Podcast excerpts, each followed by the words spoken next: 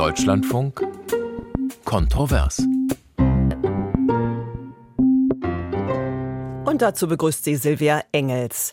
Rund 4,4 Millionen Wahlberechtigte in Hessen und 9,4 Millionen in Bayern waren gestern aufgerufen, ihre Landesparlamente neu zu bestimmen.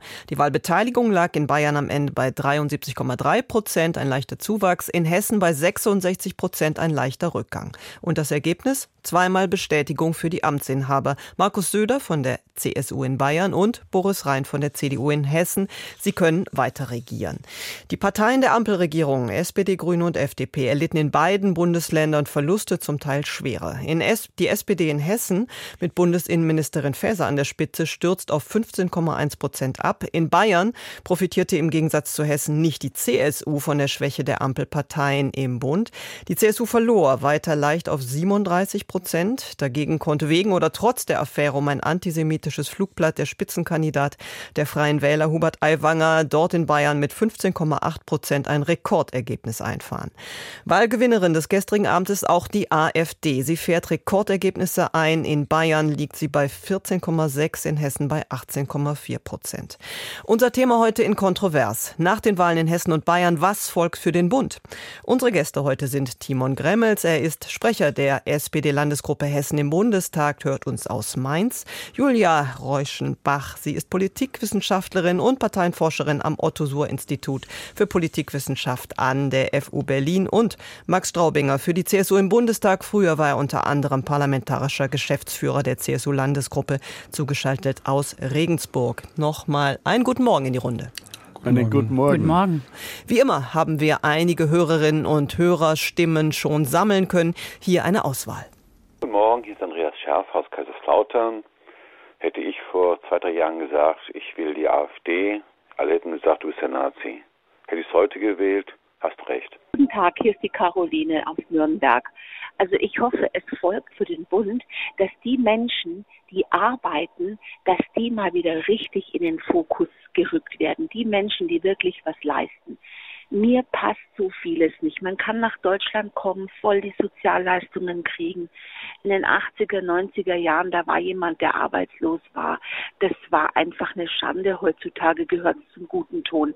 Ich bin es leid, dass ich als Arbeitnehmerin erleben muss, wie Politiker nonchalant das Geld raushauen. Morgen Uli Herzau, Berlin-Tempelhof.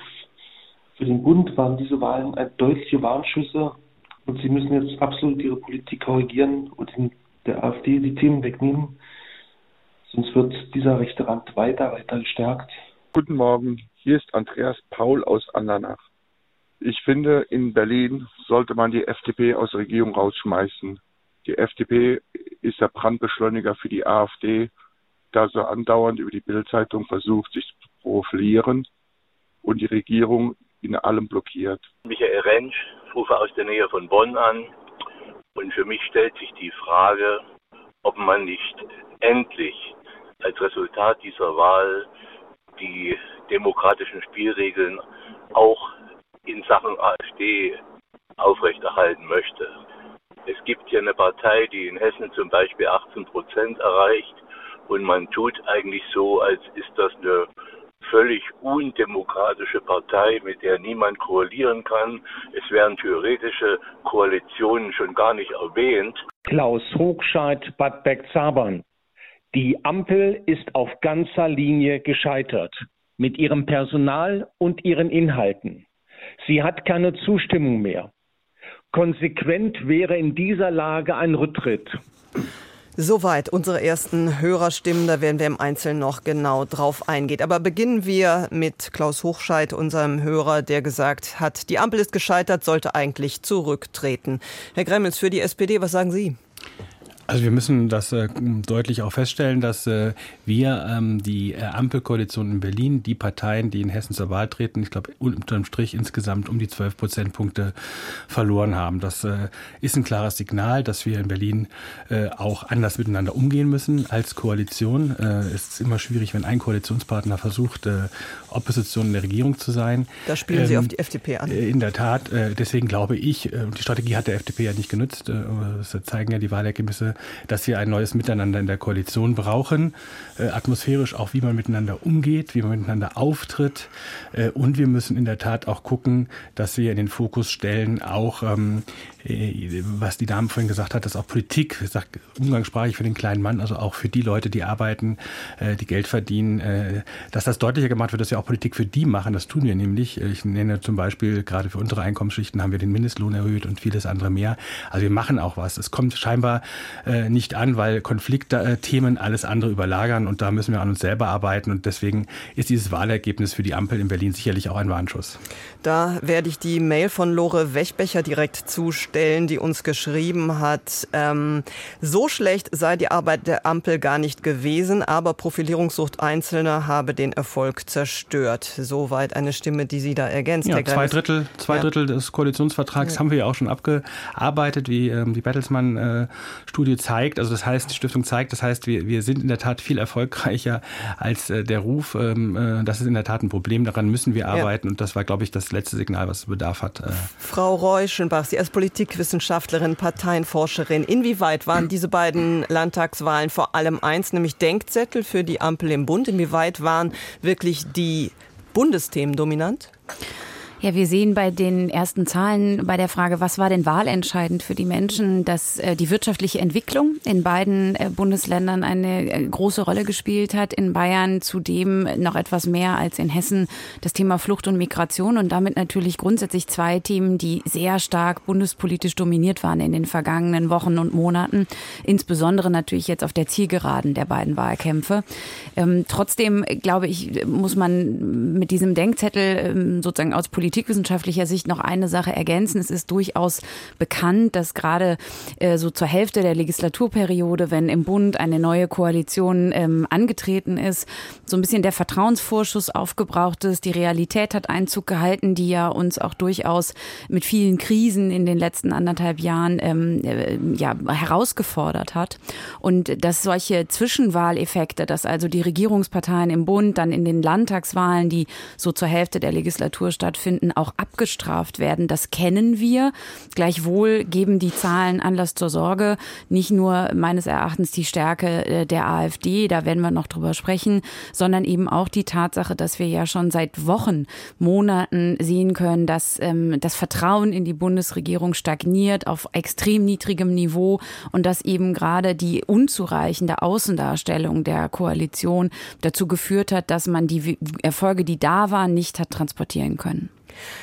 Herr Straubinger, dann blicken wir doch einmal auf die CSU, speziell auf Bayern. Denn das ist ja nicht so, dass es da so gelaufen wäre wie in Hessen, dass die Schwäche der Ampel im Bund da nun der CDU in die Karten spielte. Im Gegenteil, die CSU hat leicht verloren, statt 37,2 Prozent nur noch einmal 37 Prozent.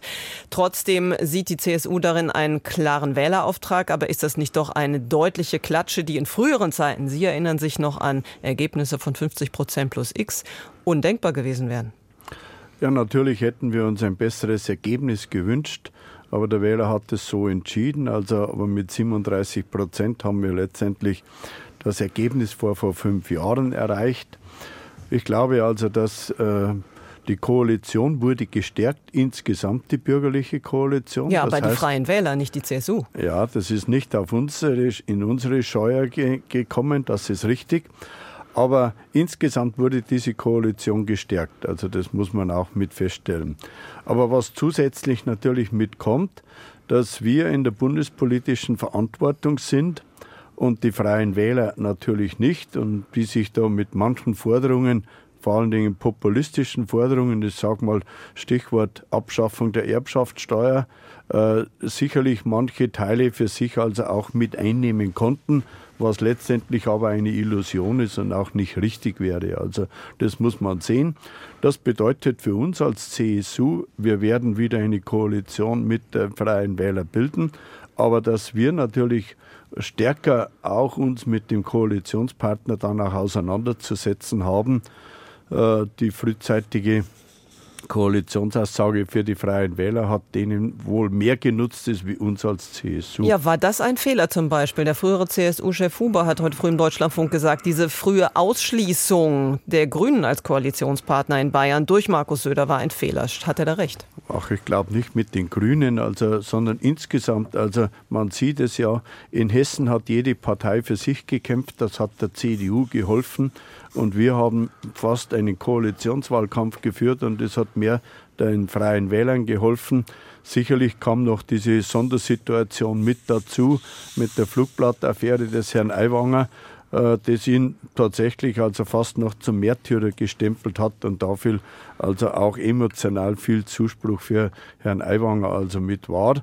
Aber das ist jetzt mal so und jetzt müssen wir mit diesem Ergebnis umgehen. Aber ich glaube, mehr hat den Leuten bedrückt die wirtschaftliche Entwicklung in unserem Land.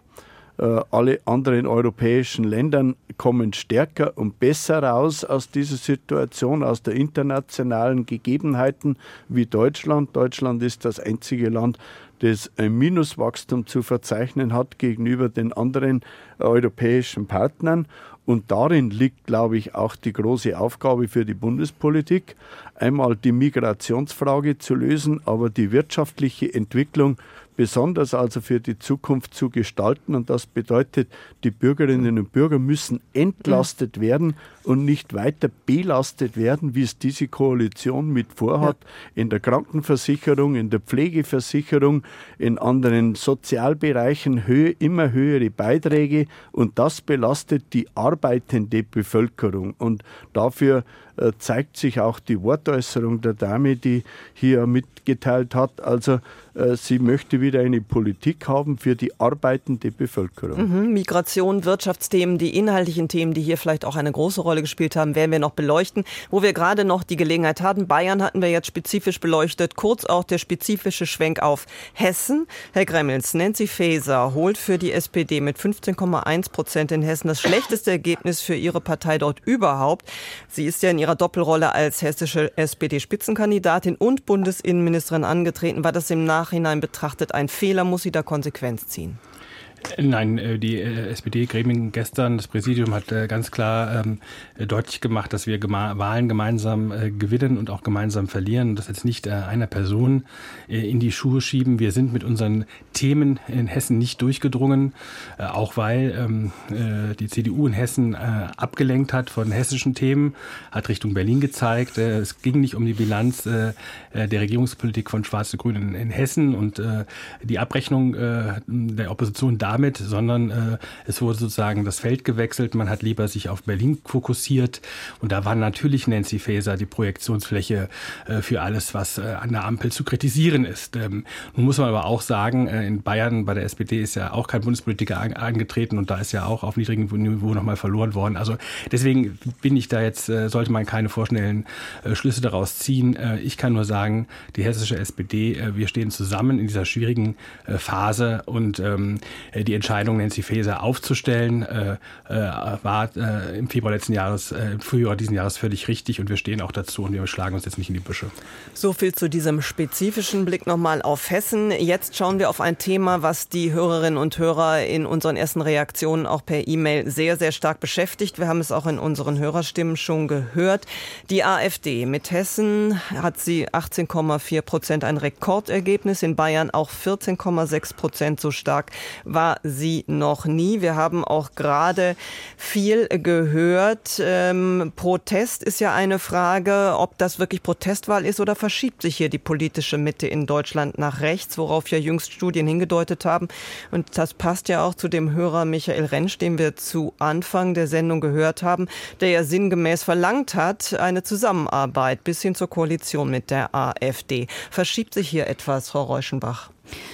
Ja, in der Tat konnten wir gestern beobachten, dass wir sehen, dass wir so eine Tendenz haben nach rechts, ähm, die aber auch sozusagen beinhaltet, dass wir sehen, dass die linken Parteien verloren haben, also auch Parteien rechts der Mitte, aber noch nicht rechtspopulistisch oder rechtsextreme Parteien gestärkt wurden.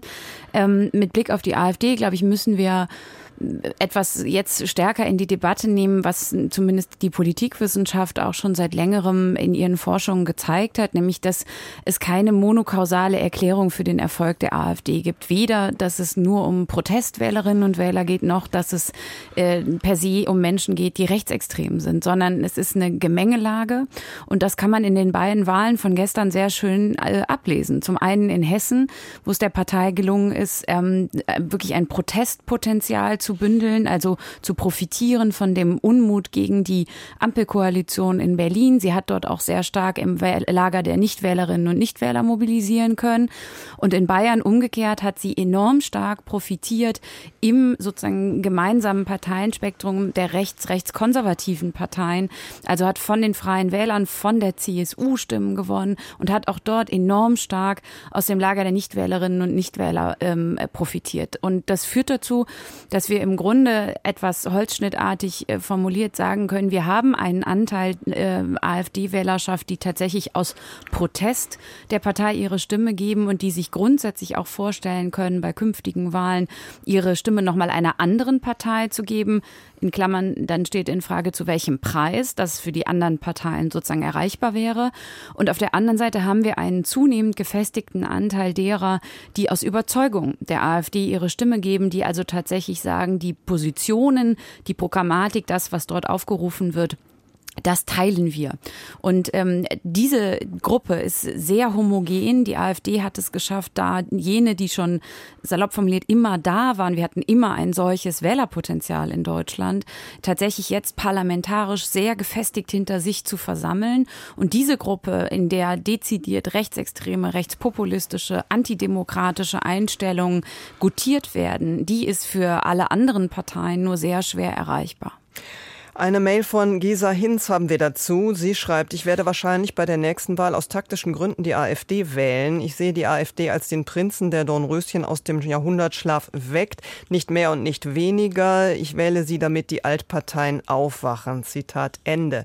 Dagegen die Mail von Manfred Kirsch. Ähm, das Gefährlichste an den Wahlergebnissen ist, dass die in weiten Teile rechtsextreme AfD zur zweitstärksten Kraft wurde. Ja, auch nach diesen Landtagswahlen sei es höchste Zeit, darüber nachzudenken, nachzudenken, ob nicht zumindest ein Verfassungsorgan sich für ein Verbot der AfD durch das Bundesverfassungsgericht einsetzen soll. Das bittere Fazit, die Demokratie in diesem Lande ist in Gefahr. Und dann noch die Mail von Martin Hartmann. Jetzt müssen CDU und CSU Farbe bekennen. Und da sie nur die Wahl zwischen Rot und Grün hat, wird ihre Glaubwürdigkeit ordentlich auf die Probe gestellt. Er fürchtet einen Megaturbo für die AfD. Herr Straubinger, an Sie die Frage, wie umgehen mit der AfD? Dort hat man man ja lange gedacht, ein, ein relativ konservatives Profil der CSU in Bayern plus auch die Freien Wähler, die dieses konservative Profil nochmal stärken, würden die AfD klein halten. Das ist ja wohl gescheitert mit über 14 Prozent. Ja, leider hat die AfD zusätzliche äh, Stimmengewinne bekommen, äh, auch aus unseren Reihen heraus. Also das muss man hier äh, mit sehen. Aber wir sehen hier die Lösung nur in der Lösung der Probleme. Und das sind die Probleme der Wirtschaft, das sind die Probleme bei der Migration, das sind die Probleme bei der Energieversorgung. Äh, denn viele äh, Menschen glauben nicht, dass wir in einem Industrieland nur Stromversorgung leisten können über Windräder und über Photovoltaik alleine. Also das wird nicht gelingen. Also das bedeutet, wir müssen auch zum Kraftwerksbau und in dem Fall auch um der Atomkraft, sage ich mal, äh, äh, hier eine Stimme zu geben, zumindest für die drei Atomkraftwerke, die wir haben. Wir kaufen jetzt Atomstrom aus anderen europäischen Ländern ein. Da sagen die Leute, also ist, das ist doch verrückt. Und von daher also, das muss, und da können wir auch wieder die Wählerinnen und Wähler zurückgewinnen. Die sind bei der AfD gelandet. Ja, aber Atom war, glaube ich, nicht das dominante Thema. Ähm, wir sehen vor allen Dingen immer das Thema Migration als großes Thema. Herr ja. Gremmels, das ist vielleicht auch den, der Blick jetzt an, an Sie, die Frage für das Thema Migration und dass man der derzeit steigenden Zuwanderungszahl nicht Herr wird. Dieses Gefühl, das scheint ja vielen dann doch auch ähm, sehr stark ähm, bei der äh, Wahlentscheidung den Stift geführt zu haben. Und das gegen, ging gegen Nancy Faeser aus. Was ist da jetzt zu tun? Also müssen wir mal deutlich zu sagen, 18 Prozent für die AfD in einem westdeutschen Landtag, das ist alarmierend, das ist erschreckend. Ich glaube, das hat sich keiner so vorstellen können, aber man muss es ernst nehmen. Aber zu einer ordentlichen Analyse gehört es auch dazu zu gucken, dass das schon vorher angefangen hat. Ähm, die Steigerung der Umfragen für die AfD kann man korrelieren mit dem russischen Angriffskrieg auf die Ukraine, den steigenden Energiepreisen, der Frage der, der, der wirtschaftlichen Situation in Deutschland, des Einbruchs der Wirtschaft, ähm, steigende Energiekosten. Äh, damit ging es dann hoch. Und dann kam noch obendrauf hm, steigende Flüchtlingszahlen, die wir jetzt haben. Also ganz wichtig ist, äh, am Anfang eine ordentliche Analyse zu machen und jetzt nicht monokausal äh, darauf zu äh, sagen, das war jetzt eigentlich nur die Flüchtlingspolitik, sondern auch äh, sicherlich die Debatte um das Heizungsgesetz und ähnliches haben da eine Grundlage geschaffen. Und die Menschen insgesamt haben Zukunftsangst, haben große Sorge, wie es weitergeht und meinen, diejenigen zu unterstützen, der möglichst einfache Antworten gibt. Äh, wohlwissend, sicherlich viele Wählerinnen und Wähler der AfD wissen, dass die AfD das nicht äh, realisieren kann, auch nicht umsetzen und nicht korrigieren kann. Äh, und da äh, müssen wir jetzt Antworten finden. Und da äh, stimme ich meinem CSU-Kollegen zu, müssen wir gucken, dass wir an die Ursachen rangehen, dass wir das nur beheben können, indem wir eine ordentliche Wirtschaftspolitik machen, die Menschen mitnehmen, Einkommenssteigerung haben, dass wir gucken bei ähm, Weiterbildung, Qualifizierung, Transformation, äh, die Menschen, die hier leben, die Deutsche sind, die hier geboren sind, dass sie auch Perspektiven und Chancen haben und sich nicht abgehängt fühlen. Aber, und das muss man auch gegenhalten, weil das gehört auch zur ehrlichen Politik dazu, brauchen wir auch künftig Zuwanderung, damit wir die Arbeitsplatzbedarf der Zukunft überhaupt noch mhm. decken können. Das ist nämlich ein großes Problem und da müssen wir differenziert argumentieren. Alexa Bitzer, Ihre Stimme will ich hier in die Runde geben. Meines Erachtens sollen die aktuell amtierenden Bundespolitikerinnen und Bundespolitiker sich auf ihre übertragenen Aufgaben konzentrieren und die Landtagswahlen als Ansporn sehen, eine bestmögliche Leistung zu bringen. Zitat Ende. Herr Straubinger, Sie wollten sich noch zu den Themen, die eine Rolle gespielt haben, bei diesem Bundestagswahlkampf äußern. Ja, ich wollte nur noch mit einfügen, der Kollege Gremmels hat ja angemahnt, also die Probleme zu lösen. Wir versuchen aber im Deutschen Bundestag mit unseren Anträgen CDU und CSU, dass die Probleme gelöst werden.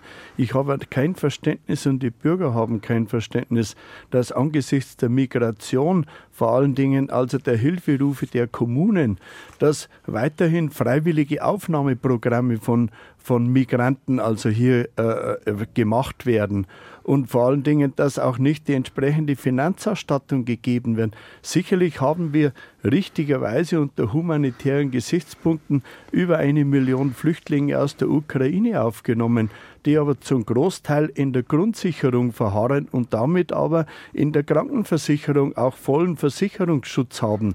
Und da ist eben die Bundesregierung nicht bereit, die entsprechenden Finanzmittel da bereitzustellen. Das bedeutet hinterher steigende Krankenversicherungsbeiträge, steigende Pflegeversicherungsbeiträge.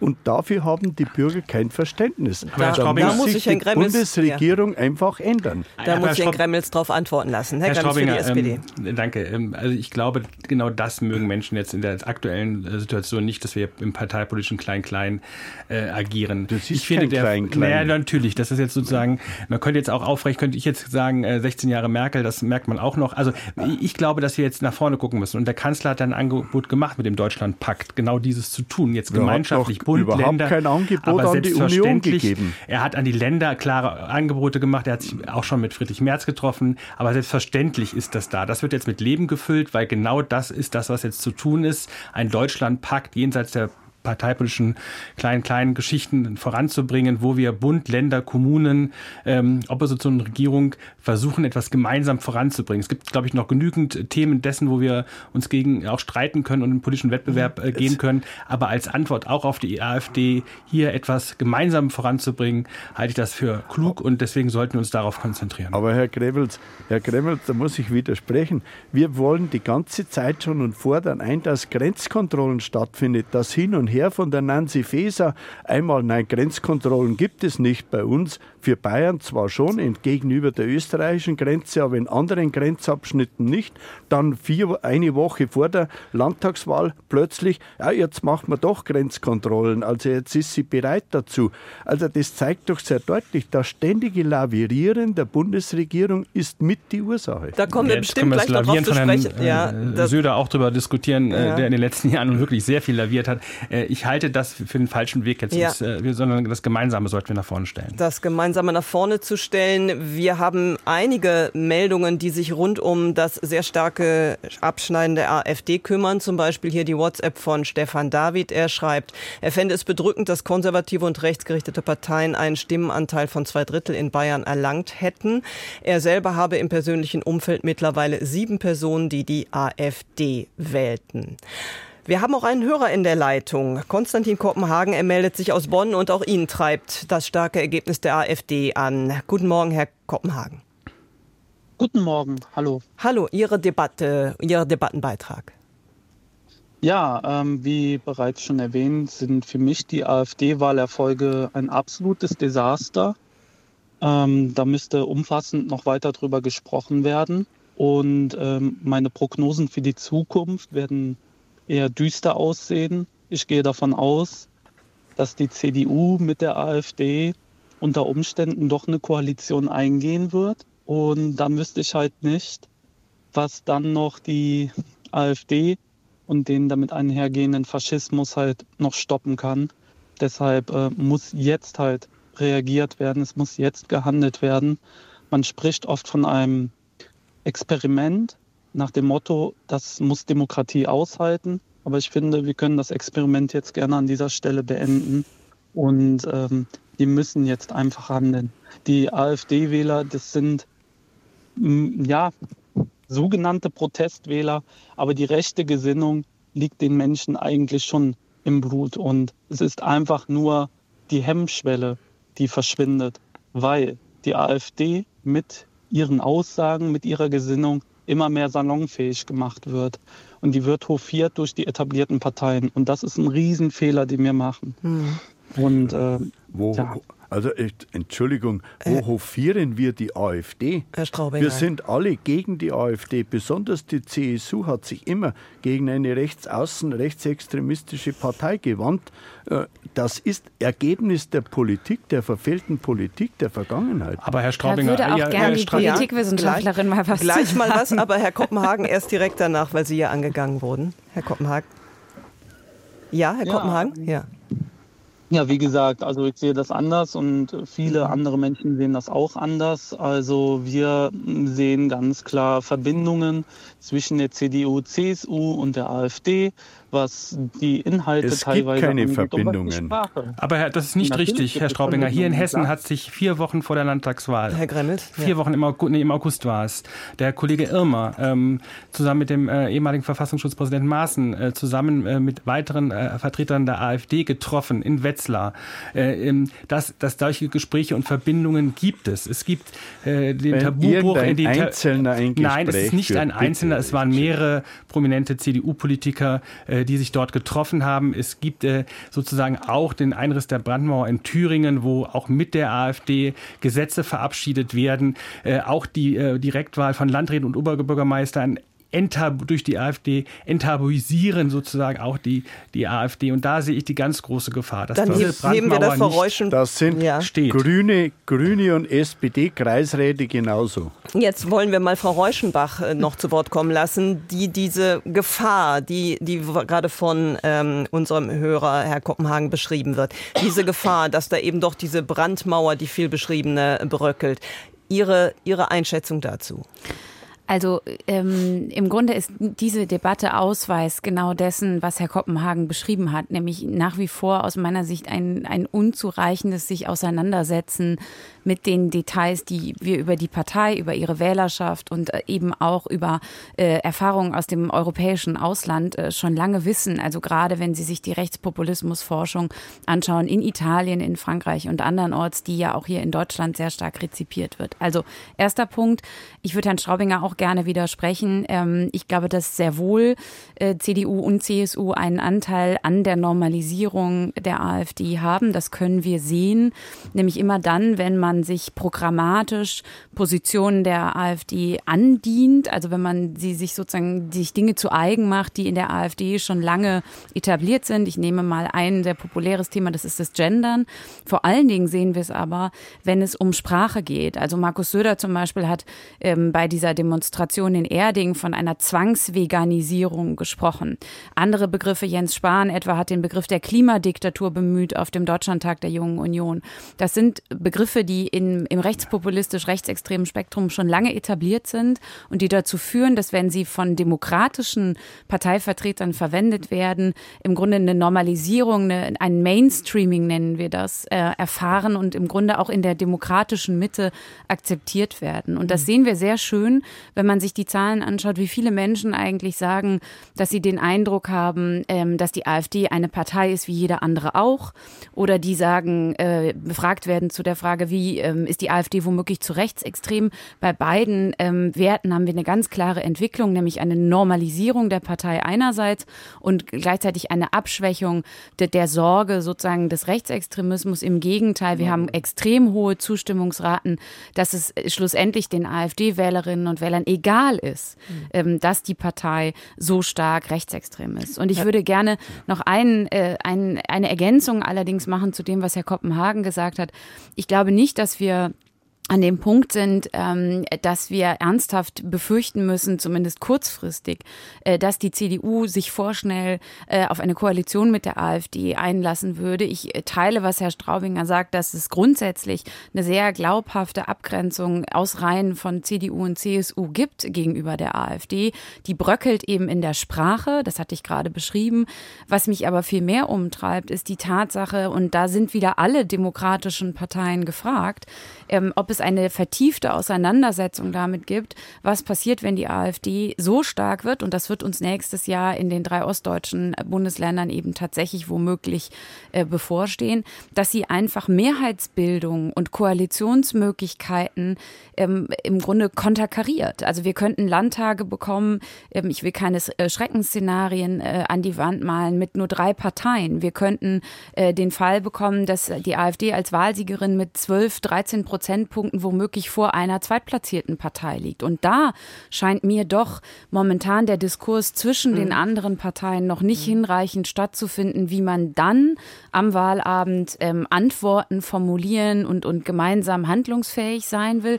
Und letzter Punkt, für mich gehört auch dazu, die Zahlen von gestern aus beiden Bundesländern unterstreichen, dass wir brauchen dringend während der Legislatur und nicht immer nur am Tag nach der Wahl eine vertiefte Beschäftigung mit Nichtwählerschaft und mit der Frage, warum Menschen sich nicht abgeholt fühlen von Politik, nicht wählen gehen, warum sie sich aber auf der anderen Seite von der AfD ähm, dann an solchen Wahltagen mobilisieren lassen. Herr Koppenhagen, noch ganz kurz dazu. Jetzt haben Sie von allen dreien Antworten bekommen bekommen. Mhm. Welche nächsten Schritte erwarten Sie denn mit Blick auf die AfD von den Parteien, die wir hier in der Runde haben?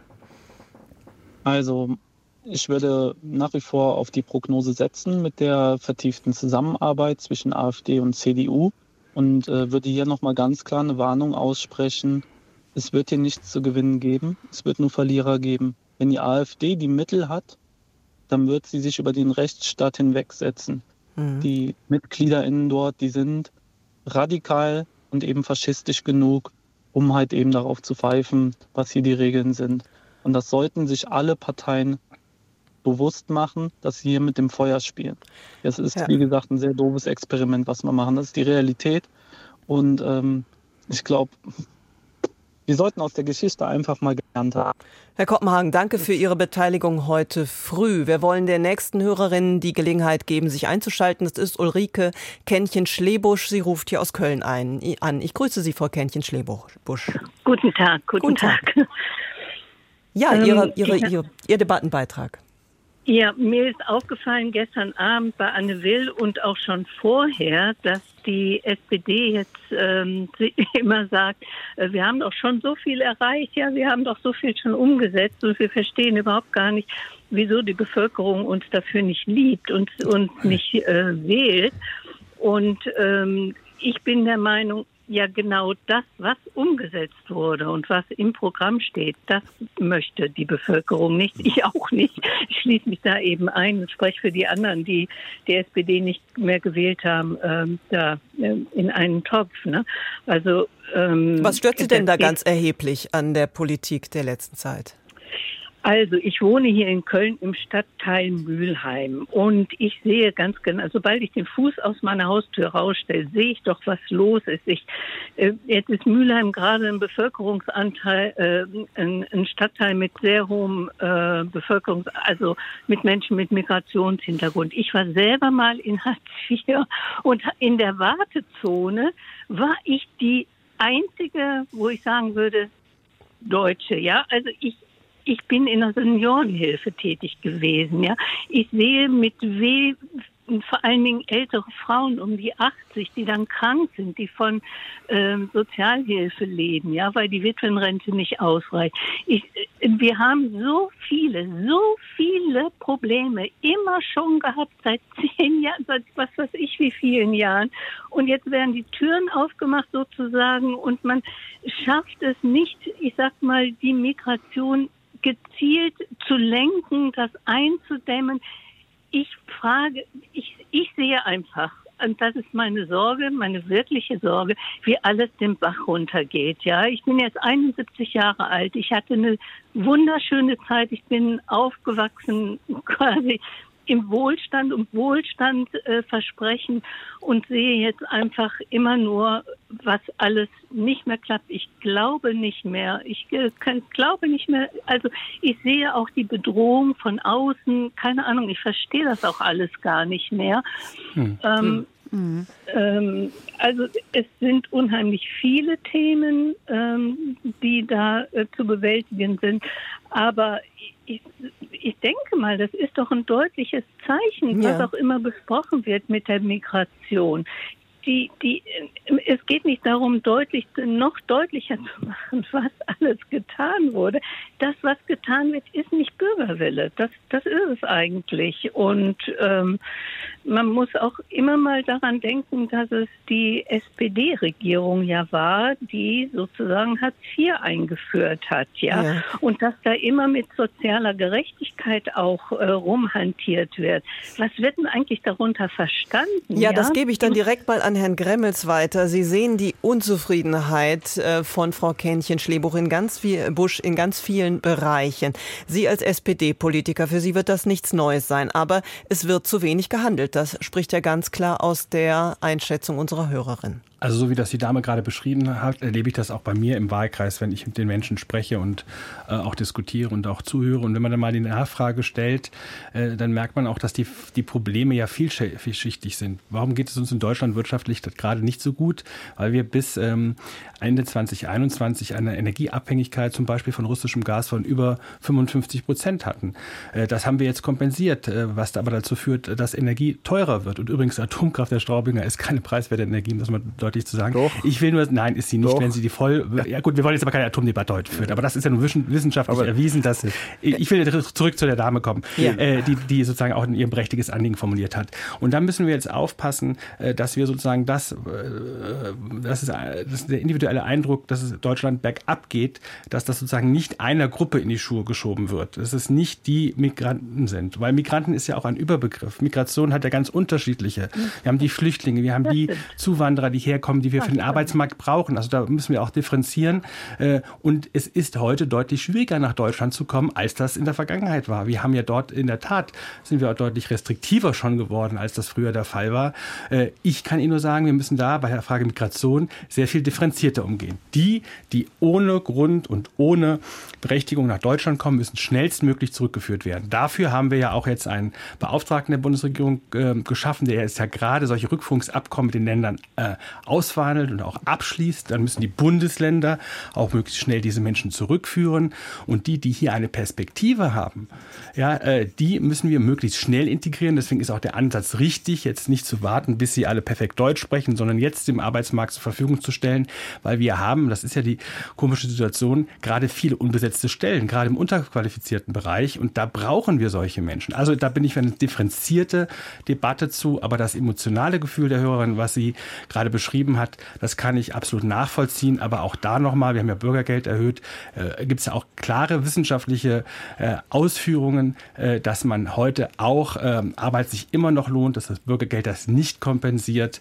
Ähm, äh, das müssen wir vielleicht noch deutlicher machen. Und den Eindruck, den die Dame hat, wenn sie bei sich auf die Straße geht, ich kenne das von manchen Ecken in Kassel auch, äh, in der Tat ist das noch eine große Herausforderung, um die wir uns kümmern müssen. Ja. Frau Käntchen-Schlebusch, was machen Sie aus, gleich Herr Straubinger, ich wollte eben Frau Käntchen-Schlebusch noch kurz direkt antworten lassen. Ähm, einmal glaube ich, meine ich, äh, hätte ich nicht ähm, ähm, mein ungutes Gefühl nur auf die Migration äh, bezogen. Ähm, mein ungutes Gefühl in Bezug auf die Regierung wird ja dadurch gespeist, dass die so mit der Brechstange vor durchgehen, ja.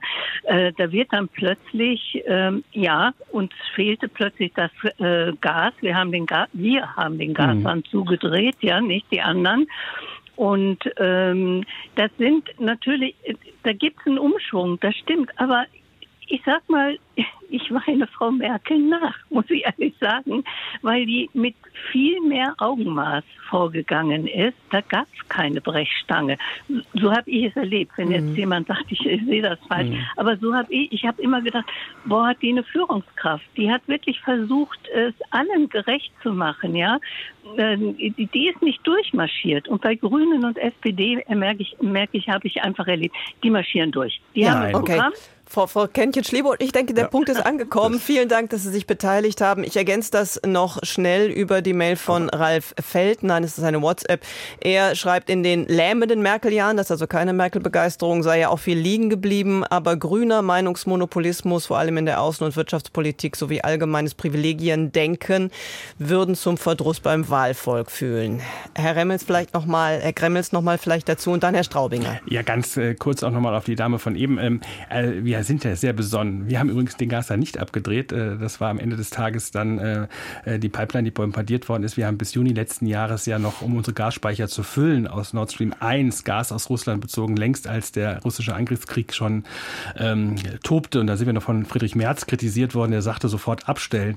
Also äh, da bitte ich da äh, nochmal genau hinzugucken. Das war in der Tat nicht so. Ähm, mit der Brechstange machen wir auch gar nichts. Ähm, wir äh, diskutieren und stellen uns ja auch der Diskussion. Das Heizungsgesetz Gesetz ist ein Beispiel, der ja sehr stark in der öffentlichen Kritik stand, Klammer auf, wie ich finde, durchaus an manchen Punkten zu Recht. Wir haben das im parlamentarischen Verfahren deutlich verbessert, deutlich besser gemacht äh, und auch ähm, die Kritik aus der Bevölkerung auch aufgenommen und auch hingehört. Also wir stellen uns der Kritik, wir machen nichts mit Brechstange, äh, wir hören zu und setzen das dann auch um.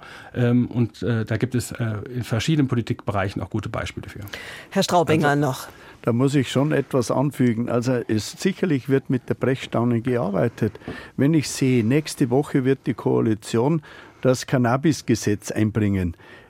70 Prozent der Bürger oder 75 Prozent der Bürger in Deutschland haben überhaupt kein Verständnis für legalen Zugang auf Cannabis. Also das ist gegen die Bürger gerichtet. Aber das macht die Koalition mit der Brechstange. Bei der, beim Heizungsgesetz war es dasselbe.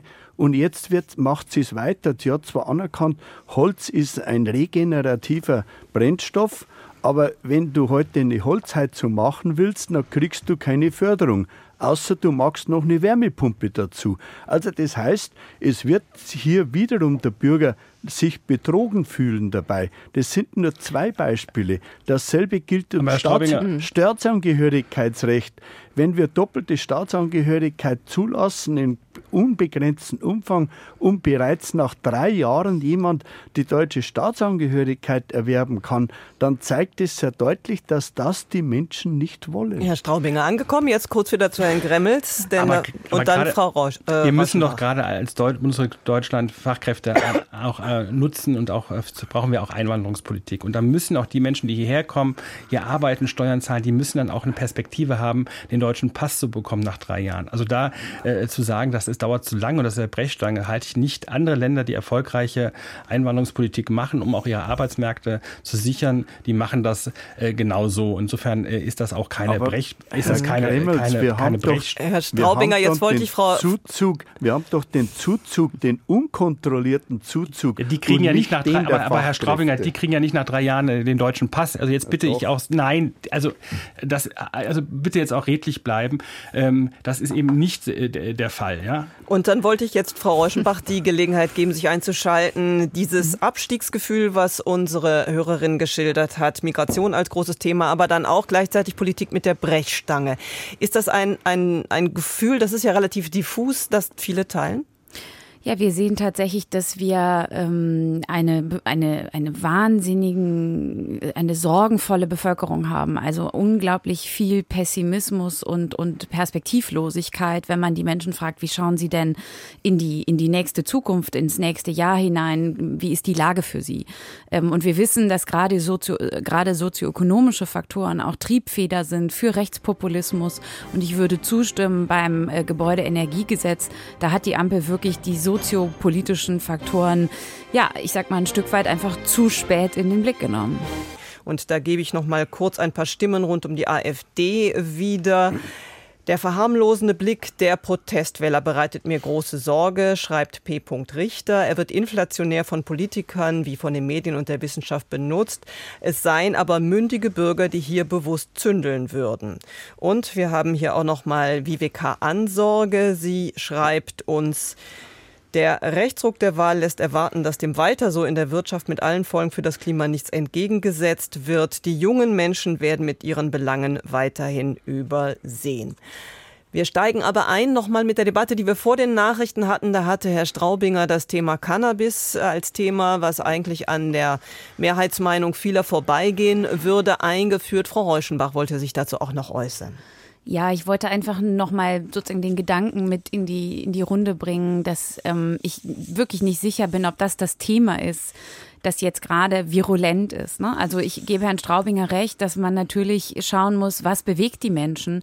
Aber genauso wie ähm, Cannabis oder Gendern sind es Themen, die, die ganz weit hinten rangieren bei den Themen, wo man wirklich sagt, dass das besorgt die Menschen. Und ich würde gerne mit Blick auf Herrn Gremmels nochmal zurückkommen auf das, womit die Bundesregierung ja mal angetreten ist 2021, äh, nämlich mit der Idee, eine Fortschrittskoalition sein zu wollen. Und da scheint mir momentan dann doch die Situation Situation so zu sein, dass der Begriff Fortschritt, der für viele von uns ja oder grundsätzlich erstmal nach Optimismus, nach Zukunft, nach, nach positiver Veränderung klingt, momentan einfach in den Augen sehr vieler Menschen, und da geht es gar nicht nur um Menschen, die der AfD ihre Stimme geben, sondern dezidiert auch um die politische Mitte, einfach nicht danach klingt, sondern Fortschritt erzeugt momentan Unsicherheit, Sorgen, Irritationen. Und mir scheint ein Erfolgsrezept muss sein für die nächsten äh, oder die verbliebene Zeit der Legislatur, dass man diese Fortschrittserzählung glaubwürdig macht, auch für Menschen mit wenig Geld, für Menschen auf dem Land. Wir haben sehr wenig über Stadt-Land-Gegensätze bislang gesprochen. Ähm, für Menschen, die zwingend zum Beispiel aufs Auto angewiesen sind, auch die müssen ein, ein, eine glaubwürdige Antwort darauf kriegen, wie sie Teil dieser Fortschritts- und Transformationserzählung werden können. Die steht aus die hat bei sowas wie dem Gebäudeenergiegesetz tatsächlich auch gefehlt. Und im Umkehrschluss muss es aber eben auch eine Möglichkeit geben, äh, wenn ich jetzt nochmal an die Debatte eben über äh, Sozialleistungen und unkontrollierten Zuzug und Migration erinnern darf, eine, eine differenzierte, sachliche Debatte und vor allen Dingen eine faktenbasierte Debatte zu führen. Und das, finde ich, lassen dann doch auch gerade die Unionsparteien gelegentlich vermissen, wenn wir an die Aussage von Friedrich Merz denken über äh, die, die Gesundheitsleistungen. Herr Straubinger auch die, äh, das, was Herr Gremmels eben sagte, dass wir wissenschaftlich nachweisen können, dass eine frühere Einbürgerung ein Erfolgsfaktor ist für Integration, dann glaube ich, wäre es dringend an der Zeit, solche Fakten in der Debatte ernst zu nehmen, gerade weil man ansonsten Gefahr läuft, mit dem Thema Migration immer wieder genau das Thema stark zu machen, von dem wir europaweit wissen, dass es das Mobilisierungsthema Nummer eins aller rechtspopulistischen Parteien ist. Herr Straubinger, jetzt dann Sie zuerst, danach Herr Gremmels kurz. Aber Frau Reuschenbach, da irren Sie sich gewaltig. Denn äh, ich kenne ja Fälle also aus der Praxis heraus. Ein syrischer Staatsangehöriger hat nach fünf Jahren, also der kam sozusagen 2015, hat er die weil er einge, äh, sich eingebürgert hat, also sehr äh, löblich, also hat er nach fünf Jahren die deutsche Staatsbürgerschaft also erhalten. Mhm. Dann sagt er zu mir, jetzt kann ich endlich reisen und das, was hat er gemacht? Er ist noch praktisch über Beirut dann wohl nach Syrien gereist. Also, und das ja, sind Dinge... Was ist das Problem? Also, das ich sagen, was ist denn die, das, die, was ist daran das, verwerflich, Herr ja, Straubinger? Das sind, ja, das zeigt doch sehr deutlich, dass wir vielleicht also auch darüber nachdenken müssen, ob wir nicht auch Syrer wieder zurückschicken können. Also Herr Straubinger, also, äh, ja. Herr Gremmels, ja, jetzt bin ich, mein, mein, mein, ich habe auch einen Friseur, mein Friseur ist, ist Syrer, der also. ist äh, 2016 nach Deutschland gekommen, äh, der hat jetzt ähm, seine deutsche Einbürgerung, hat einen deutschen Pass ja. und hat seinen Meister gemacht. Äh, also wir kann, haben alle Beispiele, Nein, das wo, ist ja, das wo, ist wo, ja wo es, ja, Herr, Herr Straubinger, aber bitte jetzt, äh, deswegen bin ich ja sehr dafür, dass wir differenziert diskutieren äh, und was mich jetzt auch in der ganzen Debatte auch über die hohen Flüchtlingszahlen, die wir gerade haben, müssen wir auch immer noch mal uns vergegenwärtigen, dass wir rund eine Million Flüchtlinge haben, die aus der Ukraine hierher gekommen sind, die vor einem Krieg, der in Europa stattfindet, äh, geflohen sind. Und das jetzt alles in einen Topf zu werfen, äh, was auch die Flüchtlingszahlen insgesamt angeht, das halte ich auch für unredlich, weil es sehr differenziert ist. Und da haben wir, natürlich ist es leichter, populistisch äh, zu reden. Das könnte ich jetzt auch alles. Da würden wir vielleicht auch zwei, drei Prozentpunkte mehr kriegen. Aber ich glaube, es ist redlich, als demokratische Parteien zu differenzieren, die Ursachen differenziert anzupacken anzupacken und nicht alles in einen Topf zu werfen, sondern lassen wir uns die Probleme ja. Stück für Stück abarbeiten. Äh, das ist ja. Äh, mein Anspruch als äh, jemand einer demokratischen Volkspartei und ich hoffe, dass das in der CSU und der Union auch noch so ist und man nicht dem Populismus erliegt, weil Herr ihre letzte Äußerung war leider populistisch. Nein, Herr Gremmels, Herr Gremmels, wir differenzieren sehr und ich habe ausdrücklich gesagt, dass die Unterstützung für die ukrainischen Flüchtlinge und auch für die anderen Flüchtlinge, das ist ja mit in Ordnung. Aber jetzt sag, aber wir dürfen auch nicht die Augen verschließen, wenn in einer kurzen Zeit eine Million oder bis zwei Millionen Menschen nach Deutschland gekommen sind, dann haben sich ja die Kapazitäten, die wir haben in der Gesundheitsversorgung, in, in dem schulischen ja. Bereich der Kommunen und dergleichen mehr, die haben sich ja nicht dementsprechend entwickelt. Und das bedeutet zum Schluss mehr Wartezeit in den Wartezimmern und, und, und. Und über die, diese die Fachärztemangel ist doch auch ohne die Flüchtlinge. Gucken Sie sich doch mal die... Also über bitte, diese sachlichen Dinge muss man auch reden. Ja, bitte. Aber dann lassen Sie uns genau darüber reden. Wenn, dann, absolut, müssen wir darüber reden. Aber dann gucken Sie doch mal die Fachärztequote an, auch gerade im ländlichen Raum. Die ist schon lange und unabhängig von den steigenden Flüchtlingszahlen rückläufig, weil das Landarztprinzip äh, eines Arztes, der sozusagen 24 Stunden am Tag, 365 äh, Tage im Jahr äh, vorhanden ist und dort ist, der ist nicht mehr attraktiv für junge Menschen. Also das ja, so jetzt lassen Sie Herrn Gremmes aussprechen. Ich will nur sagen, also äh, da bitte, ja, wir müssen die Dinge auch äh, deutlich besprechen, auch deutlich ansprechen, aber mein Punkt ist noch hinreichend zu differenzieren, äh, das zumindest versuchen, weil wenn wir sozusagen alles gemeinsam in einen Topf schmeißen, ich glaube, dann äh, werden wir äh, am Ende des Tages die AfD, die mit einfachen Argumenten versucht, äh, Leute zu überzeugen, äh, das Wort reden, das halte ich für falsch, sondern ich bitte ja differenziert äh, zuzugehen. Und Herr Merz hat ja eben nicht äh, gesagt, dass es längere Wartezeiten gibt, sondern dass die kostenlose Behandlungen kriegen würden. Und das ist ja wirklich auch falsch gewesen. Das ärgert mich halt. Auch weil am Ende des Tages zahlt so etwas, am Ende des Tages zahlt so etwas in erster Linie bei der AfD ein. Das darf nicht unser Interesse sein. Deswegen sollten wir die Probleme Stück für Stück sachlich abarbeiten. Das tut übrigens diese Regierung auch, gerade auch unter Innenministerin Fehler. So, und dann Nein, wollen wir kurz noch zwei Hörerstimmen reingeben. Die Mail von Ute Sello. Sie schreibt, man müsse alle Themen ansprechen dürfen, auch den Kulturwandel durch Zuzug und Migration in vielen Bereichen, ohne dafür in die rechte Ecke gestellt zu werden. Dagegen eine WhatsApp, die uns erreicht. Man, oder der Hörer, der die Hörerin schreibt, ich weiß gar nicht, wieso man sich von diesem von der AfD vorangetriebenen Migrationsthema hingibt. Ist das das dringendste dieses Landes? Wie steht es mit Digitalisierung und Bildung? Und dann noch die Mail von Reinhard Schneider. Er schreibt, die Regierung muss sich in der Migrationspolitik bald zwischen humanitären Erwägungen und dem Erhalt der gesellschaftlichen Stabilität entscheiden. Anstelle endloser Grundsatzdebatten über das Sein Sollende ist Realpolitik gefordert. Dieses Thema Migration, der Ruf genannt nach differenzierter Debatte, ist das alles noch in Einklang zu bringen, Frau Reuschenbach, angesichts des ja zeitlich von vielen als sehr drängendem Problem empfundenen, wo es sofort Lösungen brauchte? Kann man da noch so differenzieren, Frau Reuschenbach? Das, also man kann es und vor allen Dingen man muss es, weil genau das äh, ist die Antwort gegenüber all jenen, die versuchen mit irgendwelchen einfachen, pauschalen, ähm, äh, sozusagen vermeintlichen Lösungen äh, diesem Thema zu begegnen.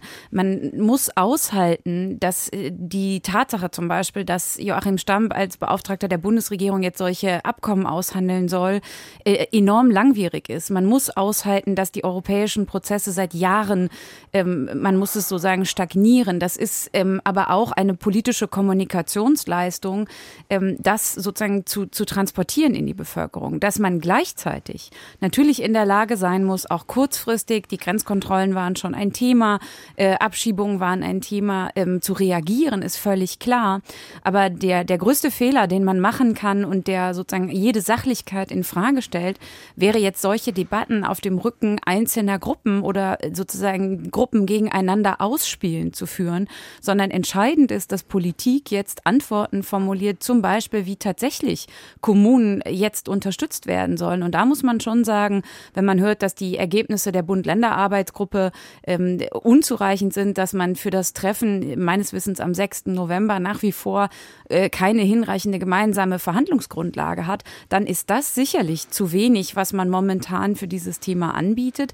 Zugleich gilt aber auch, und wir reden ja über die Wahlergebnisse von gestern in Hessen und und Bayern, dass wir sehen, dass andere Themen, also in dem Fall zum Beispiel das Thema wirtschaftliche Entwicklung, die Menschen besorgen. Migration ist hochstilisiert worden aus guten Gründen zu einem wichtigen Thema. Ich würde aber einen kleinen, ein kleines Fragezeichen daran machen wollen, ob es in der Breite wirklich das Thema ist, sondern mir scheint, dahinter liegt vor allen mhm. Dingen natürlich das Thema sozioökonomische Faktoren, wirtschaftliche Sicherheit. Ähm, wir sehen das Paradox nach wie vor in Deutschland Deutschland, dass ein Großteil auch der gestrigen Wählerinnen und Wähler die eigene wirtschaftliche Situation quer durch alle Parteien hinweg als gut bewertet, die Lage des Landes aber sozusagen mit großer Sorge betrachtet.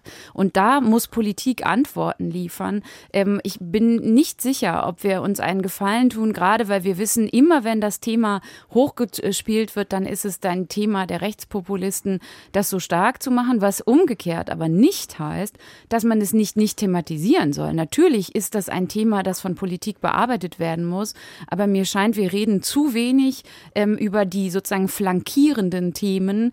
Ähm, wir bieten da momentan politisch äh, zu wenig an für das, was die Bevölkerung beschäftigt. Wir haben noch eine Hörerin in der Leitung, der möchte ich zunächst das Wort geben. Das ist Frau Dr. Uhl. Sie ruft uns aus Eschwege an. Das liegt in Nordhessen, richtig, Frau Uhl? Richtig, das ist genau richtig. Grüße Sie. Und ich möchte gerne, ich grüße Sie auch, und ich möchte gerne auf etwas äh, eingehen, was schon vor der ähm, Nachrichtensendung diskutiert wurde, ein Herr Koppenrath oder so ähnlich, dem ich vollkommen zustimme. Ich glaube, im Moment wird tatsächlich auch von unserer obersten Regierung sozusagen übersehen, welche Gefahren hier wirklich konkret lauern.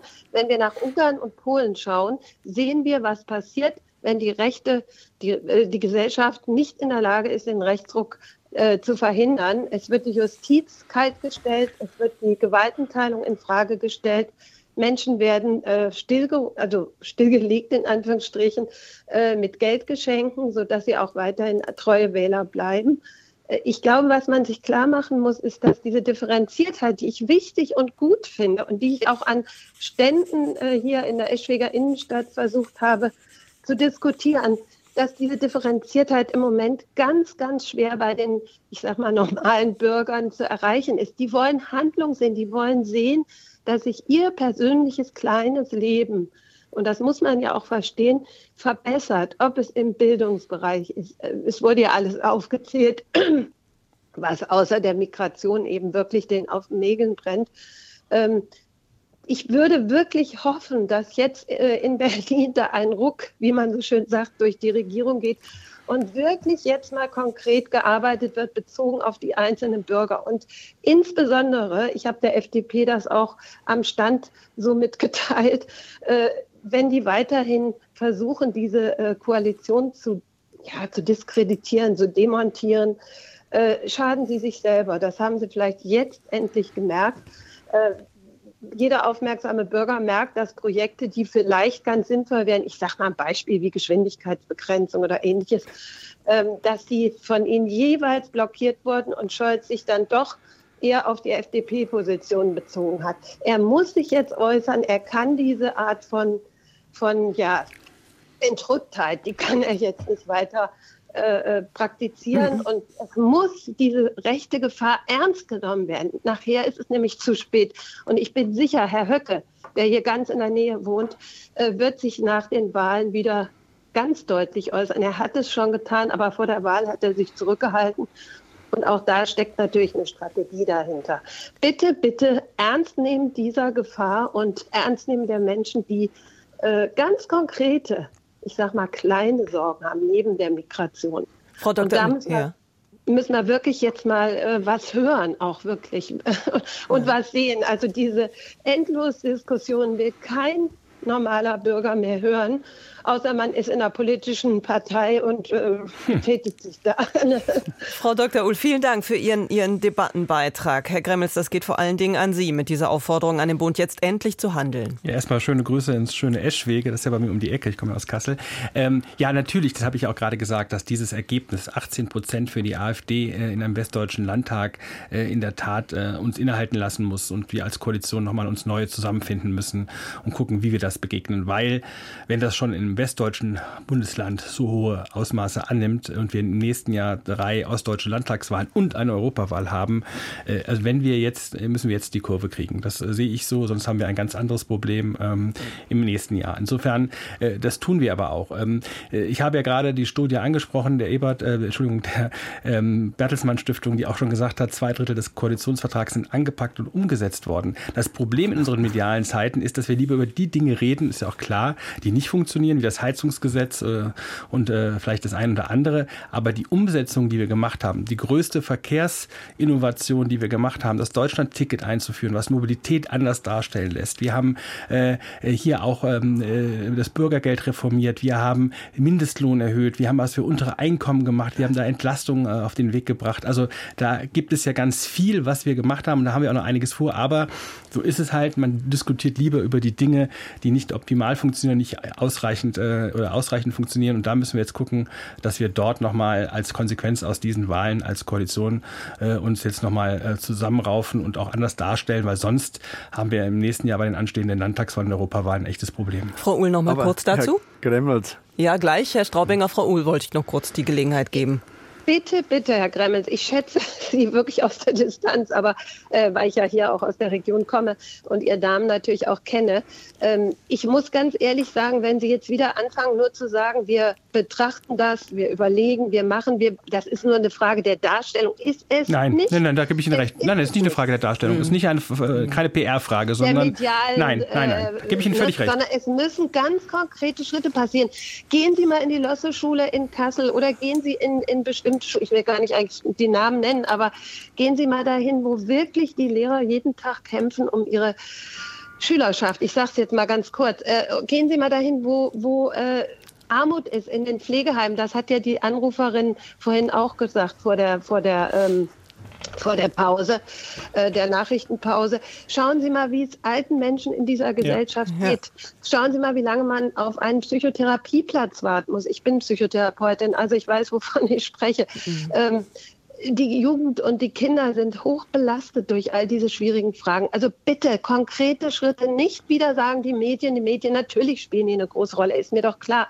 Aber es muss einfach jetzt ein Ruck, dieser sogenannte Ruck muss jetzt passieren oder aber wir riskieren tatsächlich, dass wir diese Gesellschaft ja, verlieren. Frau Uhl, danke verlieren. für den Anruf. Wir haben nicht mehr viel Zeit, deswegen danke. Wir machen hier den Punkt nochmal kurz Herrn Gremmels dazu und dann Herrn Straubinger. Nein, völlig klar. Ich habe jetzt auch hier keinen kein Medienschelte betreiben wollen, sondern ich sage eher äh, Richtung ähm, Ampelkoalition selbst, dass wir nochmal gucken müssen, wie wir Dinge diskutieren und auch voranbringen ähm, und auch zur Diskussion stellen. Ähm, und was Sie angemahnt haben, das ist tägliche Abgeordnetenarbeit. Also ich weiß, wie es in den Schulen aussieht, in Pflegeheimen aussieht. Da gehe ich regelmäßig hin, mache auch Praktika und rede auch mit den Menschen ähm, und nehme das auch mit nach Berlin und speise das auch in die politischen Prozesse ein. Das ist ja die Aufgabe, die man als direkt gewählte Abgeordnete macht. Insofern können Sie sich sicher sein, dass wir die Themen in Berlin auch hinterlassen. Mhm. Jetzt will ich Herrn Straubinger das Wort geben. Er wollte sich eben schon einschalten. Die Nähe zu den Menschen, das ist ja auch schon mehrfach Ihr Thema. Jetzt muss man allerdings auch sagen, die CSU selber in Bayern ist ja nun seit Jahrzehnten an der Macht. Auch dort bleiben viele Probleme liegen. Müssen Sie sich da die Kritik, die jetzt gerade an Hessen auch äh, geübt wurde von Frau Uhl, auch in Bayern stärker berücksichtigen? Ja, sicherlich, aber Bayern ist ja das erfolgreichste Bundesland. Aber also es gibt trotzdem daher, Probleme auch dort natürlich. Sicherlich, auch da Altersarmut, es wird, immer, es wird, dort es wird auch nie eine problemfreie Welt geben. Also das sollte man sich auch einmal zu Gemüte führen. Also von daher, aber es geht jetzt um Handeln. Aber jeder versteht unter Handeln der Bundesregierung wohl etwas anderes. Wir verstehen unter Handeln der Bundesregierung, dass sie die ungeregelte Zuwanderung begrenzt. Und das kann man nicht auf einen äh, äh Menschen delegieren von der FDP, sondern das muss der Kanzler machen. Die Bundeskanzlerin Angela Merkel, die hat seinerzeit Vereinbarungen mit der Türkei getroffen, also um den Zuzug, den ungebremsten Zuzug zu begrenzen. Aber das machen das, wir doch. Wir haben doch gerade neue das war auch erfolgreich. Ja, das, das war auch erfolgreich. Und da müsste sich der Bundeskanzler Scholz einschalten. Jetzt und nicht das Delegieren an einen FDP äh, früheren Abgeordneten. Das bin ich der Meinung, dass das dem Problemlösung nicht gerecht wird. Dann, Wo bleibt da der Bundeskanzler? Wir machen da jetzt, die Aufforderung ist angekommen. Ich möchte noch auf ein Thema, weil es unsere Hörerinnen und Hörer doch sehr bewegt, nochmal zu sprechen kommen, auch mit einer klaren Frage nochmal an Sie, Herr Straubinger. Es geht nämlich bei vielen hier, hier weiterhin um das Thema Umgang mit der AfD. Da schreibt zum Beispiel Dietmar Fuchs, viele Anrufer hätten ja recht, dass das mit der Flüchtlingspolitik und Integration nicht mehr so weitergehen könne. Deshalb werde die AfD gewählt. Was überhaupt nicht ginge, ist, sie aus Protest zu wählen. Und er sei der Meinung, dass das, was aus Protest da gewählt wird, wir noch bitter bereuen werden und werden. Und ähnlich argumentiert P. Richter, den hatte ich eben schon mal zitiert. Immer mehr Menschen wählen extrem rechts, ohne die Folgen zu bedenken. Und diesen Wählern muss man klar sagen, dass sie damit extrem rechts handeln. Herr Straubinger, ist das auch ein Auftrag, den Sie für sich persönlich mitnehmen, dass man deutlicher den Menschen auch sagt, was sie da tun, wenn sie extrem rechts wählen? Ist das nicht auch eine, gerade eine Aufgabe speziell der Union? Das haben wir die ganze Zeit auch während des Wahlkampfs gemacht. Wir das scheint ja nicht ja, zu reichen. Ja, es hat vielleicht nicht die Menschen so erreicht, aber wir haben darauf hingewiesen, dass die äh, AfD die EU zerschlagen will, dass sie austreten will aus der NATO, dass sie die dritte Kolonne äh, für Putin also darstellt mit in Deutschland und was das für Gefahren bedeutet. Also von daher, da haben wir uns keine Vorwürfe zu machen, nur wir haben die Bürgerinnen und Bürger nicht so erreicht oder den Bürgerinnen und Bürgern ist das momentan egal, also leider Gottes, also habe ich den Eindruck. Also da werden wir weiterhin, insbesondere wenn es um die Europawahl geht, da werden wir eine harte Auseinandersetzung auch führen. Wir wollen ein geeintes und vor allen Dingen ein, ein, ein, ein hervorragendes Europa haben. Und die, Ding, und die AfD will das zerschlagen. Mit allen Konsequenzen, was es bedeuten würde für unsere Wirtschaft, für unsere Arbeitsplätze, für unsere Exportmöglichkeiten und dergleichen mehr. Also das zeigt sehr deutlich. Also wir werden eine sehr klare äh, extreme sage ich, Auseinandersetzung führen mit den Inhalten der AfD. Frau Reuschmach, Sie als Politikwissenschaftlerin, Sie hören Herrn Straubinger, der sagt, gerade in der klaren Abgrenzung zur AfD, auch mit der Benennung dieser Themen, für die die AfD nun wahrlich keine Antworten kennt, seien Sie sehr klar und man habe sich da keine Vorwürfe zu machen. Sehen Sie das auch so? Jein. Also ich glaube tatsächlich, ich habe das eben schon mal gesagt, die Abgrenzung ist da, ähm, sowohl in äh, den Reihen der CSU als auch der CDU, aber sie sozusagen äh, mangelt es manchmal noch an der Umsetzung, ja, vor allen Dingen in der Sprache, in der Art, wie wir über Themen und über Dinge sprechen. Wir wollen doch nicht Sprachpolizei und, betreiben. Nee, ich möchte keine Sprachpolizei betreiben. Ich glaube nur, dass differenzierte sachliche Debatte durchaus auch immer schon im Interesse der CSU war und dass eben Begriffe, ich habe sie eben schon mal genannt, wie Zwangs Zwangsveganisierung oder Klimadiktatur einfach ohne Not in den Diskurs eingebracht werden, äh, die es nicht bräuchte, um klarzumachen, dass sie andere Positionen vertreten oder die Politik der politischen Gegner ähm, sozusagen kritisieren wollen. Also das scheint mir doch ein, ein Wunderpunkt zu sein. Und nochmal ähm, aus der politikwissenschaftlichen Perspektive ist klar, gerade diese Woche hat ein Kollege von der Universität Mannheim dazu nochmal einen ausführlichen Beitrag vorgelegt. 37 äh, Bundestags Landtagswahlen, die letzten, die stattgefunden haben, analysierend, äh, dann, wenn CDU und CSU ohne sagen zu wollen, die AfD sei nur deren Herausforderung, das ist sie zweifelsohne nicht. Immer dann, wenn CDU und CSU sich programmatisch sozusagen nach rechts entwickeln, dann nützt es am Ende dem Original der AfD und nicht den konservativen Parteien selbst. Das war der Schlusspunkt heute bei Kontrovers. Wir haben die Wahlen in Hessen und Bayern analysiert. Gerade zuletzt gehört Julia Reuschenbach, Politikwissenschaftlerin am Otto-Suhr-Institut für Politikwissenschaft in Berlin. Außerdem in der Debattenrunde dabei Max Straubinger von der CSU und Timon Gremmels von der SPD. Ich bedanke mich bei allen, die sich beteiligt haben, entschuldige mich bei denen, die nicht durchgekommen sind. Unter Mikrofon war hier Silvia Engels.